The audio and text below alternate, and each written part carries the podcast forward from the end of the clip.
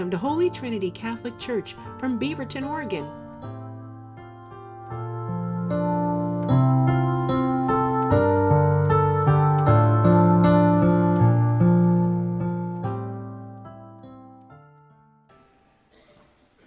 Good morning, everybody.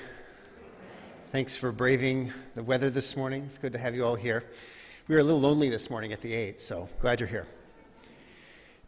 I don't know if you've ever found yourself in a situation, um, maybe it was around the dinner table or on a date or maybe even in a meeting where you were trying to say something. Um, maybe you were even trying to say something important, only to find that the person across from you was more interested in their cell phone or the game on TV or, I don't know, their own preoccupations, whatever those might be. Have you ever been in that situation?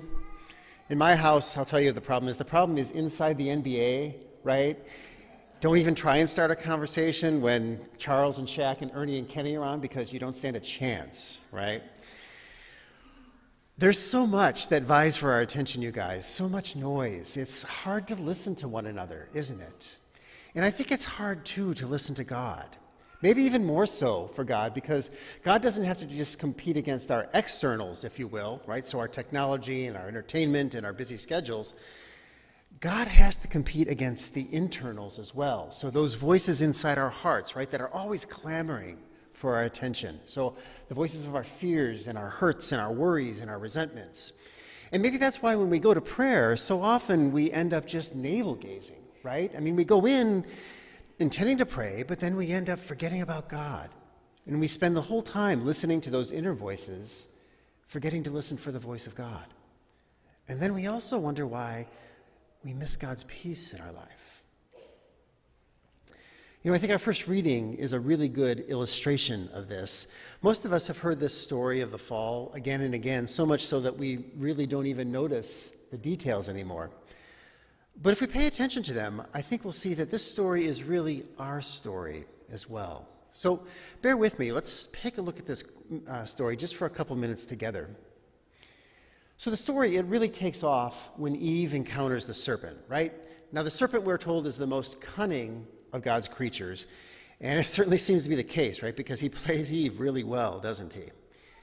Notice his first question. He says, Did God really say not to eat from any of the trees in the garden? And you know, on the face of it, we might say, well, that's a silly question. Of course, God wouldn't say something like that. We know that. Eve knows that. But notice what the question does, right? It kind of induces Eve or it tricks her into revealing a vulnerability, a chink in her armor. Listen to her response. She says, We may eat of the trees in the garden. It's only from the tree in the middle of the garden that God says, You shall not eat it or even touch it, lest you die. Hmm. Is that what God said?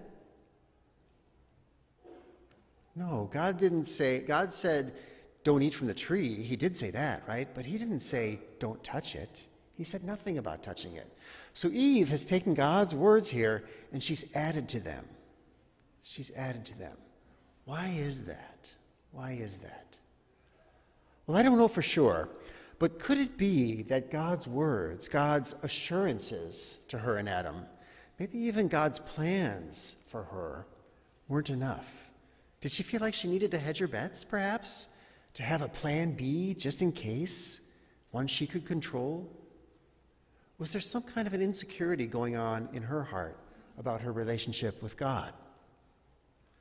The serpent seems to think so, because notice he hones right in on that, doesn't he? This question of trust, he goes right there with his next words and he drives a wedge right between Eve and God.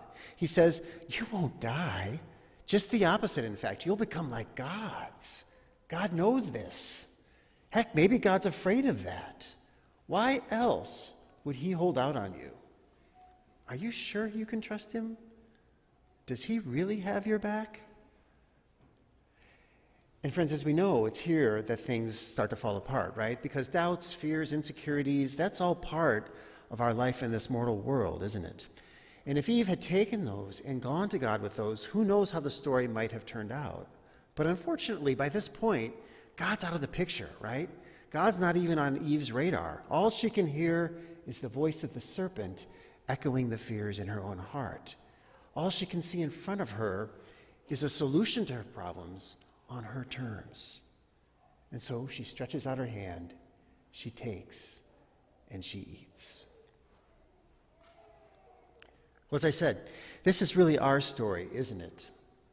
I don't know what your personal demons are, my friends, but we're all children of Eve. And like Eve, we all have those voices inside and maybe even outside that compete with God for our attention. I mean, we want to listen to God, but maybe more often we end up listening to the crowd or to our social media or to our own security or resentment or pride or lust, our own craving for approval, whatever it might be.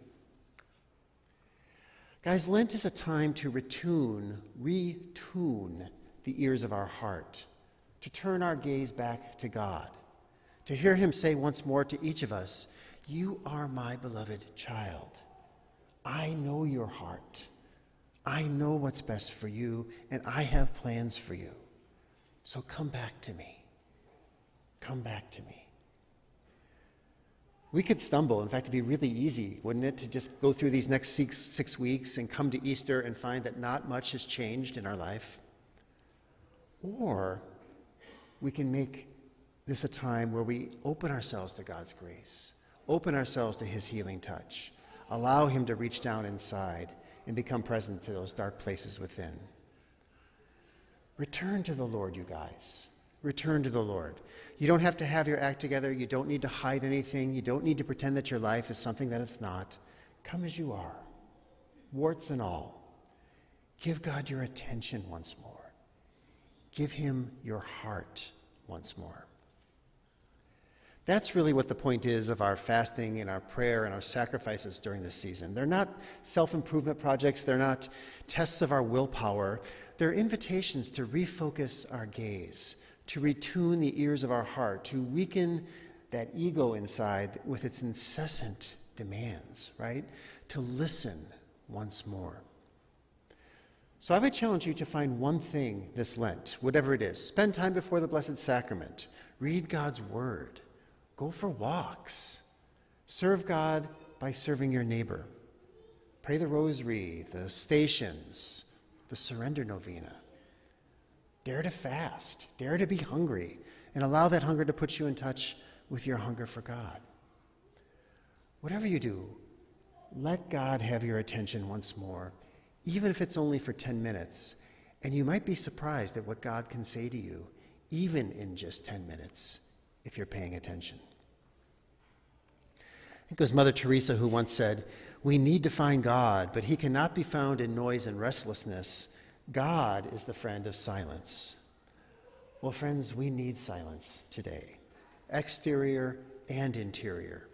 Silence if we are to return to God, silence if we're to re- hear his voice, silence if we are to learn to touch the hearts of others.